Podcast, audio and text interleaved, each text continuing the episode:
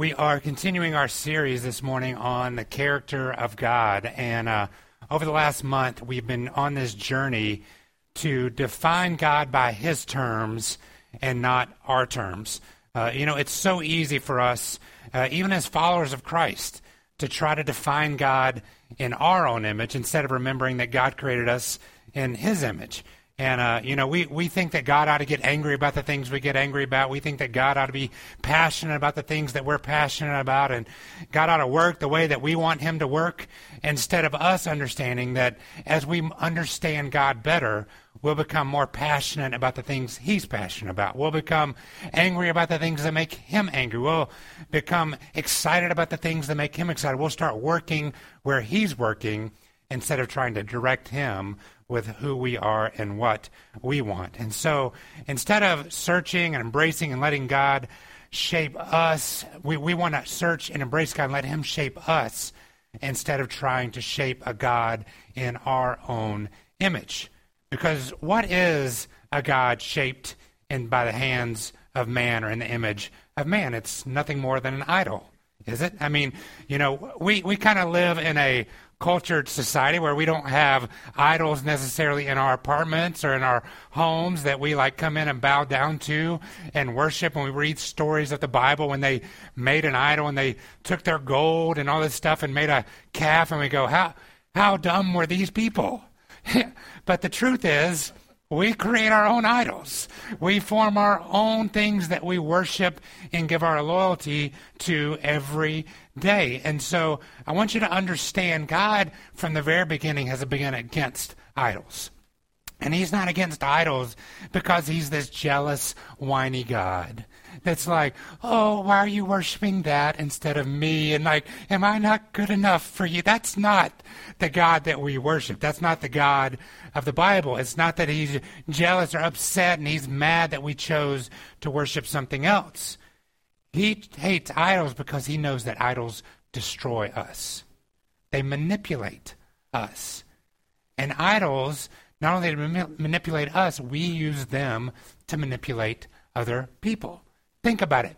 Even when we try to maybe sometimes create a God in our own image, you know, we create a God that's Republican or Democrat, right? I mean, we, we like to create a God who's black, white, Asian, Hispanic, you know, whatever, whatever associate Indian, you know, whatever he associates with. We like to create a God who's an American God.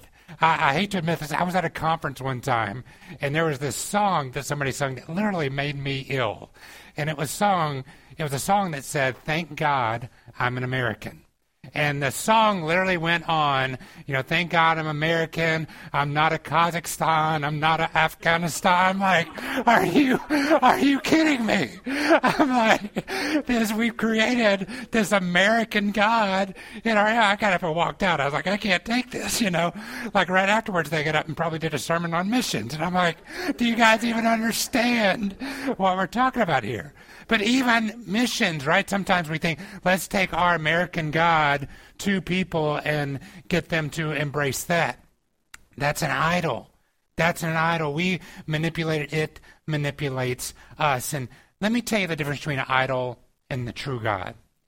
An idol requires that we first love it to then get love in return. We must pay a penance. We must prove that we are worthy of the love of that idol. The idol takes more than it ever gives, it requires more than it ever rewards. You can always identify an idol because its worship will drain you and leave you empty. Versus when we worship the true God, it fills us up to overflowing and fulfillment. And this leads us exactly to the quality of God that we're going to look at today. If you got your Bibles, we're going to be in 1 John chapter 4.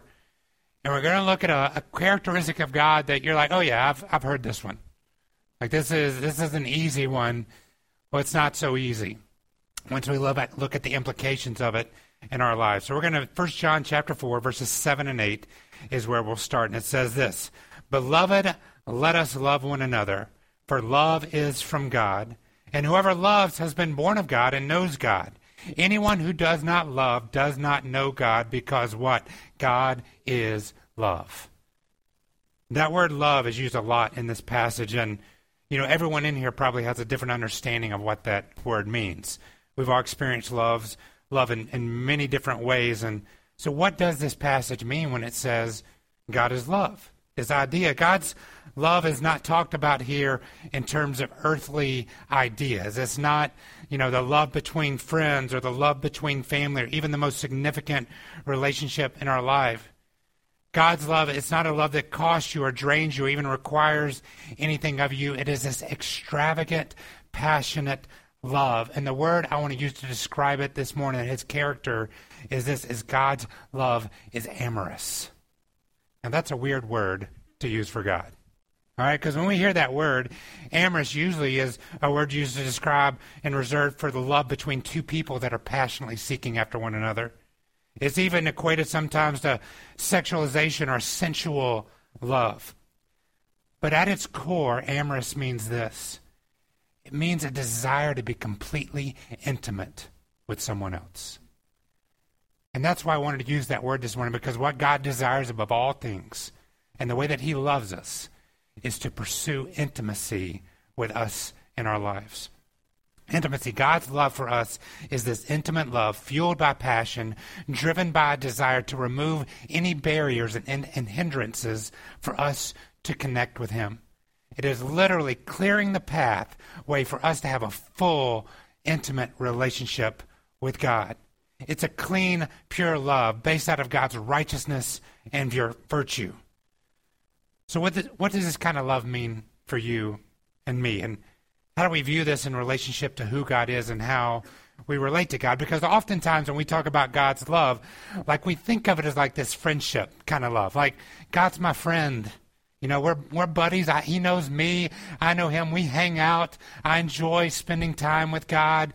He's a cool guy. You know, Sundays are a fun time. Like, I'm glad you and I can hang out this morning, God. But it's it doesn't go beyond that. Maybe for some of us, it is this idea of like He's part of our family. You know, he's he's part of what we do. He's a, he's a member of our family. He's regularly involved in our life. We pray on a regular basis. We look at his word. He's part of how we approach our lives. And that's great too. But the way God describes the relationship he wants with us, this intimate relationship, is that of, of deep love. Deep, deep love. A deeper love than you and I have ever experienced with anyone else. And so, what I want us to do this morning is kind of tear down a few thoughts that we think about what we have to do for God's love, and then rebuild it according to 1 John 4 here as to what really is the love of God. And so, there's some concepts I want to eliminate in our view of God that I just want to throw out here very quickly. And the first is this you don't have to prove yourself to receive God's love. I want to get that off the table to begin with. Some of us think it is up to me to make God love me. We do not have to prove yourself to receive God's love. It says that while you were sinners, while you were at your very worst, Christ died for you. Came for the biggest gift God could give you, He gave you at your worst, not at your best. So you don't have to prove yourself to receive God's love, and you don't have to promote yourself to earn God's love. You don't have to make yourself look better than you are. You don't have to puff yourself up and, and tell God all of your deeds. List for Him says our righteousness before God is like what? Filthy rags, dirty rags. We can't promote ourselves to make God love us more. And then this you don't have to pretend you are something else to keep God's love. You don't have to pretend. You don't have to. Well, you know, God thought I was this when we first when I first started coming. I, I can't be honest. I'll just keep this facade up the whole time. I'll pretend I'm something else. That's not. that's a tiring way to do life, isn't it? To pretend that you're something that you're not. And God says you don't have to do that. You don't have to prove yourself. You don't have to promote yourself. You don't have to pretend you're something to keep God's love. So I want to knock those out. And now what I want to do is rebuild our idea of what God's love is. So look at verse 9. 1 John 4, verse 9. And it's going to tell us this first quality of God's love. And it says this In this, the love of God, in this, the, the love of God was made manifest among us, that God sent his only Son into the world that we might live through him. So the first thing we see here about God's love is this it is an ever present love. It's here. This verse says that God came and manifest himself among us. He came to be with us. He isn't waiting for us to come and to find him. He isn't hiding for us. We don't have to go pursue him. We don't have to like find him hidden behind some rock and be like, "Oh God, I found you." Right? We're not playing this this cosmic game of hide and seek with God. It's not way he is here. One of the names of Christ is literally Emmanuel, which means God with us. He is here. He's now and forever here. This is an incredible thought because most of us are used to experiencing love in a way that we have to convince someone to spend time with us, right? You remember that first time you like called that person you were interested in, like dating? Like you picked up that phone, like maybe you're nervous. If you're like me, like you dialed the number, like you dialed most of the numbers, then you hung up before you actually got to the last number, and then you're probably okay. I'll call her. Maybe you now in this world you like get the text ready and you don't send the text quite yet. But I remember thinking, oh, if you would just, if that person would just pick up. I, I remember Katie and I had just started dating, and uh, I went to her house one day and was just going to see if she wanted to do something. And I remember walking, I didn't call ahead of time, and I went up to the door and I rang the doorbell. And like, I was just so nervous, like, and like, nobody answered. And like, I knew her car was there. And I was like, I'll hit it one more time. And like, I hit it, and she didn't. And like, I was just getting so distraught. Like, she's looking through the window and she saw me and she was like, oh my gosh, is that Patrick guy? Please go away. You know, I'm just thinking, I'm thinking the worst. And so I, I leave and I, I go back and I like, well, I guess I'm to call and like tell her, I'm sorry. And so I called. She was like, oh, hey. And I was like, hey, I just came by. She was like, you did?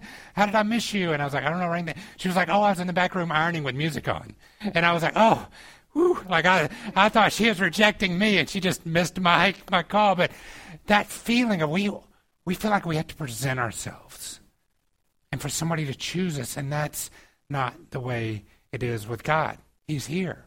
He's now. Even in church, like we don't have to do something to make God's presence show up here. It's already here. We don't have to pray a certain way. We don't have to give a certain amount. We don't have to God, God's presence was here this morning before we got here. It'll be here when we leave. We get to dwell in his presence. And, and when God is ever present, a few things happen. One, he can see you, which means he sees all of you. And we talked about this before because he can see, he accepts you wholly. There's nothing hidden from God. But not, not only can he see you, but when you're that close to somebody, he can hear you. When you cry out for help, God, it says, is ever present. He has an ear that is ready to hear and respond, which means he can also help you and sustain you. God's ever present love knows you, he sees you, he hears you, and he can help you. God's love never leaves you, never forsakes you, never abandons you.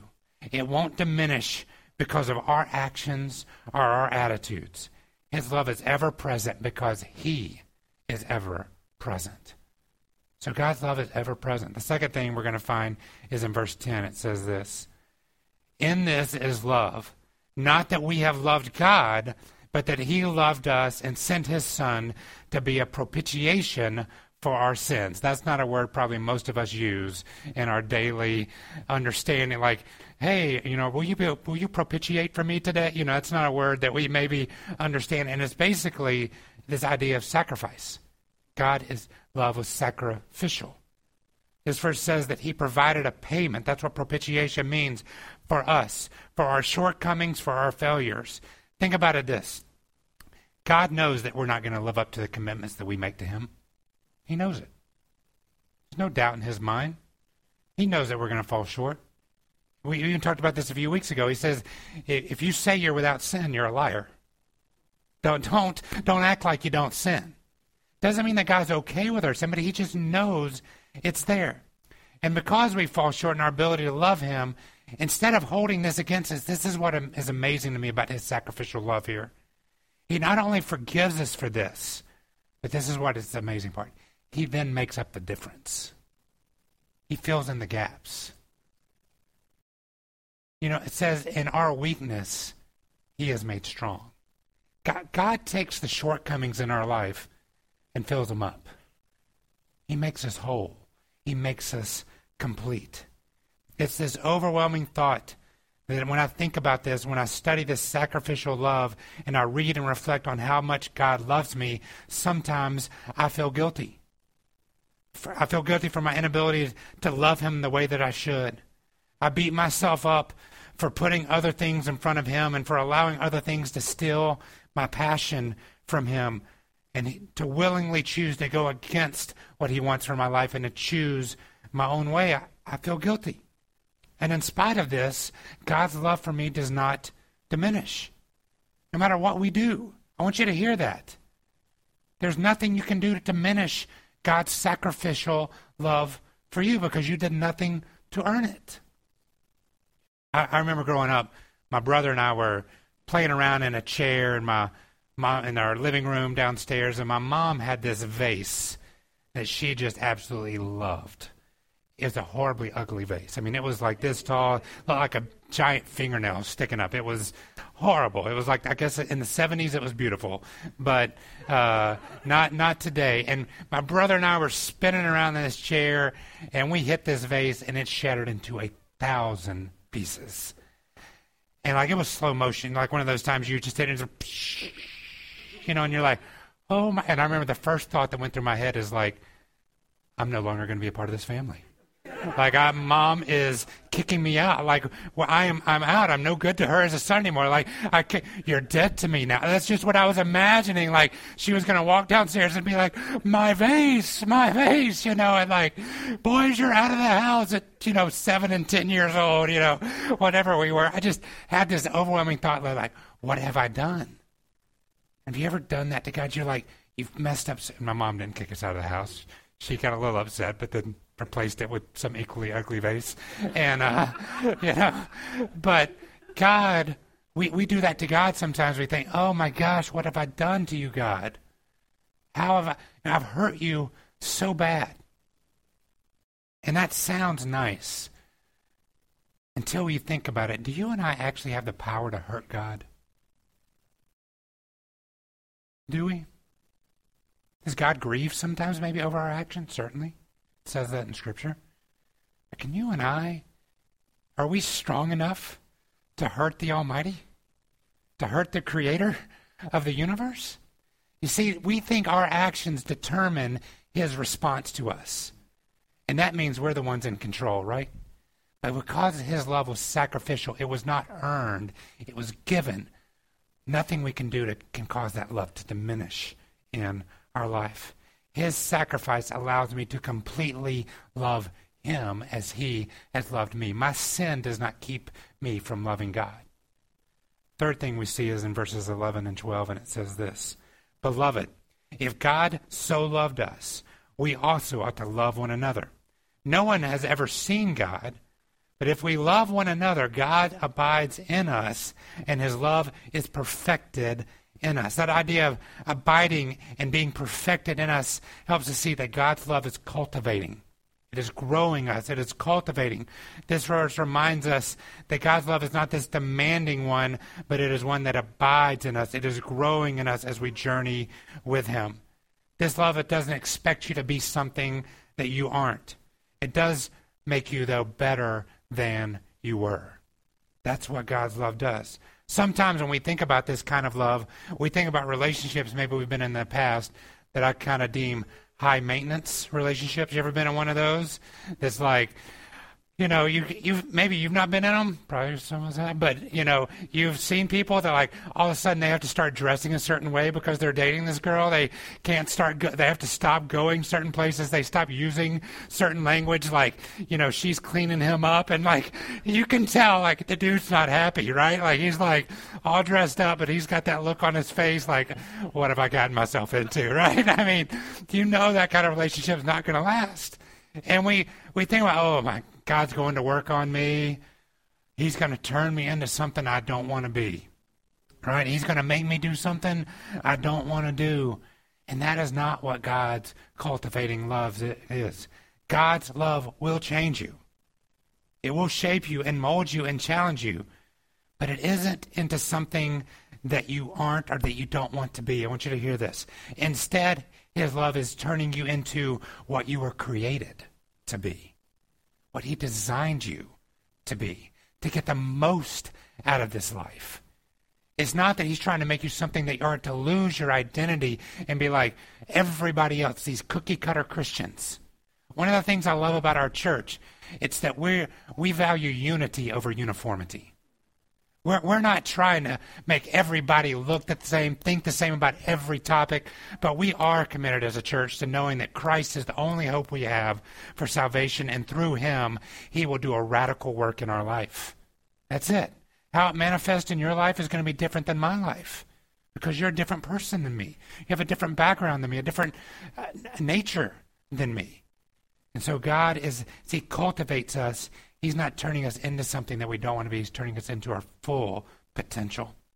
The fourth thing we see here is found in verse 13 and 15 about God's love.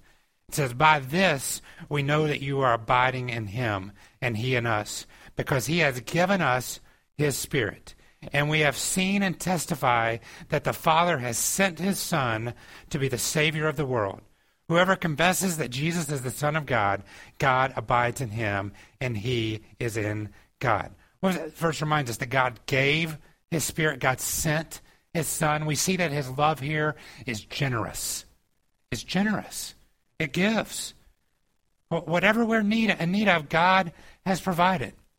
Do you need counsel? Do you need direction? Do you need peace? Do you need wisdom, assurance, guidance? His Spirit is available to you. Do, do you need companionship, deliverance, perseverance, patience, self control? His Son is given to us, He's with us. God's generosity is not measured in earthly terms by the accumulation of possessions and external abundance. We, we don't measure by God's generosity by the size of our bank account. That, that's not how we measure whether God has been generous to us or not. Instead, it is measured by a peace that passes understanding. It's measured by internal abundance that overwhelms our lives and allows us to not just function, but flourish in any circumstance.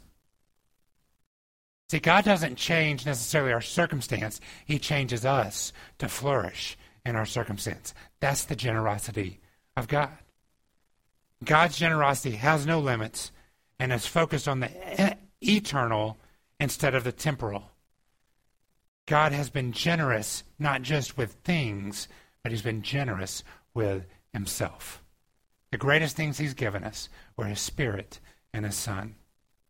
The fifth thing we see in verse 16 and 17, as we read it, we'll see is this says, So we have come to know and to believe that the love that God has for us, that God is love. And whoever abides in love abides in God.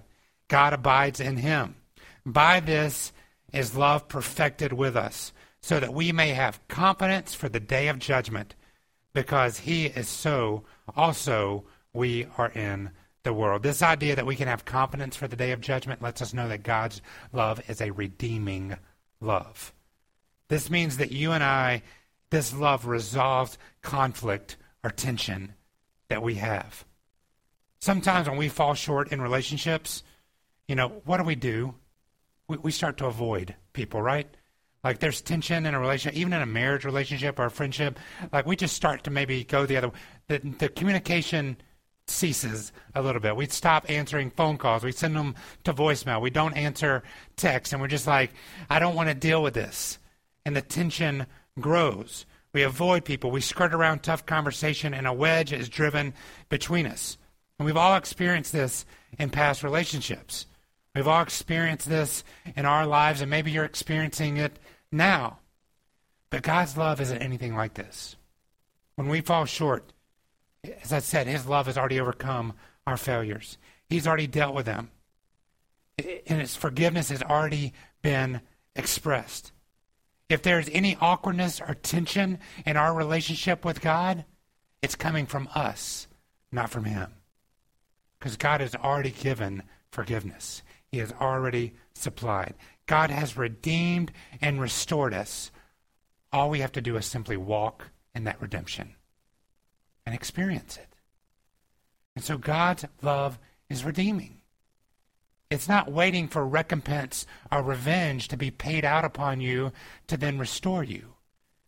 God has already, through the sacrifice of Christ, covered the cost of your sin. The last quality we'll see is in verse 18 and 19. And I love these verses. It says this There is no fear in love, but perfect love casts out fear. For fear has to do with punishment, and whoever fears has not been perfected in love. We love because he first loved us. So, this final quality we see here of God's love is expressed in this idea that his love is empowering. It's empowering. It says that his love casts out fear. What does fear do? It paralyzes us, doesn't it? It keeps us from moving in a new direction. We, we start thinking about it, it overcomes us. We become too scared to take a first step. Fear paralyzes and stops us. But when we know that we are loved and that we have this ever present love that will never leave us, and we know that we have this sacrificing love that will give us everything that we need, and we know that we have this cultivating love that is growing us into who we are designed to be. And we have this generous love that is giving us everything we'll ever need. And we have this redeeming love that is letting us live at peace. It gives us the ability to overcome any fear. Any fear. No matter what it is, the fear is gone. Perfect love casts out fear. And there is only one place to receive perfect love, and that is from our Creator God. The love that we experience from Him causes fear to be pushed out of our life. And we walk in triumph and an empowered nature. God's love doesn't limit us or hinder us. And too often we think that, don't we? If I truly surrender to God, there's all these things now I can't do. There's all these limitations on my life. But Scripture says it is for freedom that you have been set free. God's love frees us, not to go into captivity somewhere else, but to live in freedom. So let's close with this thought. I don't know about you, but I, I know as I've been studying this and working on this this week, like I, I felt this overwhelming sense of God's love. Like this, this, like I feel loved. I feel empowered.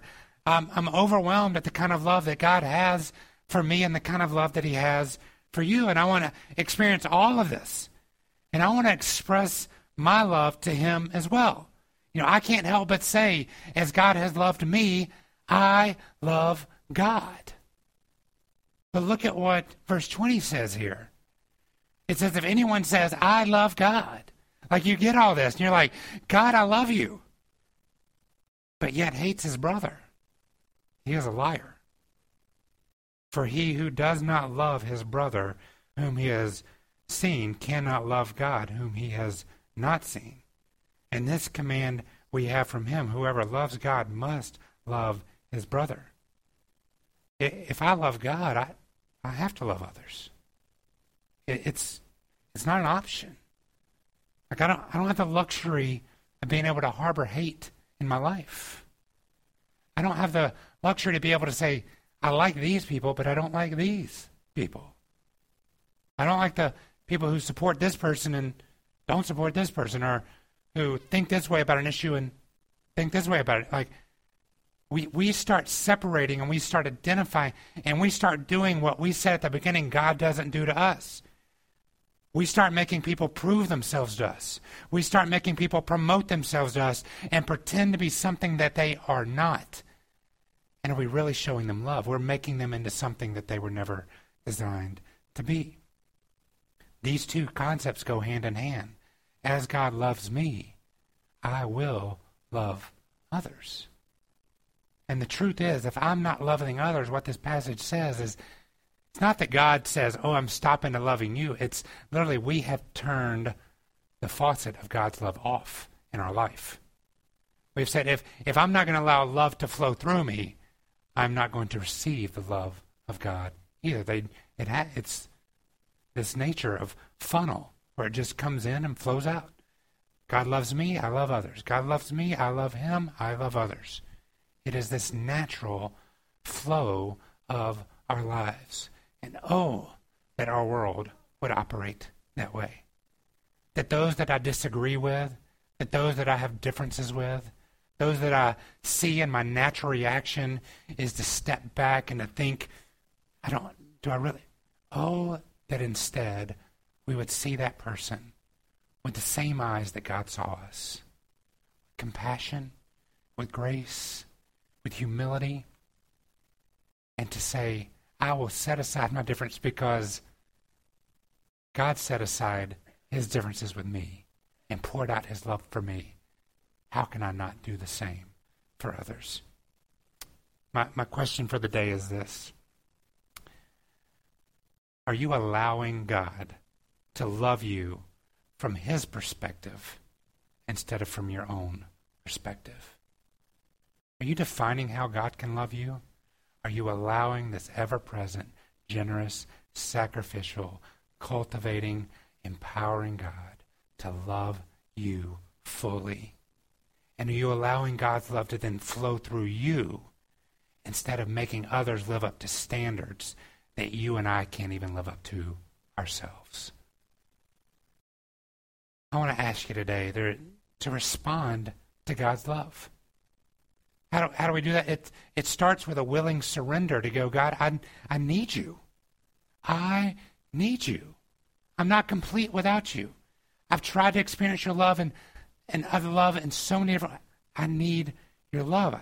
And then to follow him, to, to follow what he calls us to do, and then to love as he loved us. God calls us to live lives of surrender, of obedience, and of love. And as we do this, the truth of Christ, the transforming work of Christ, plays out in our life.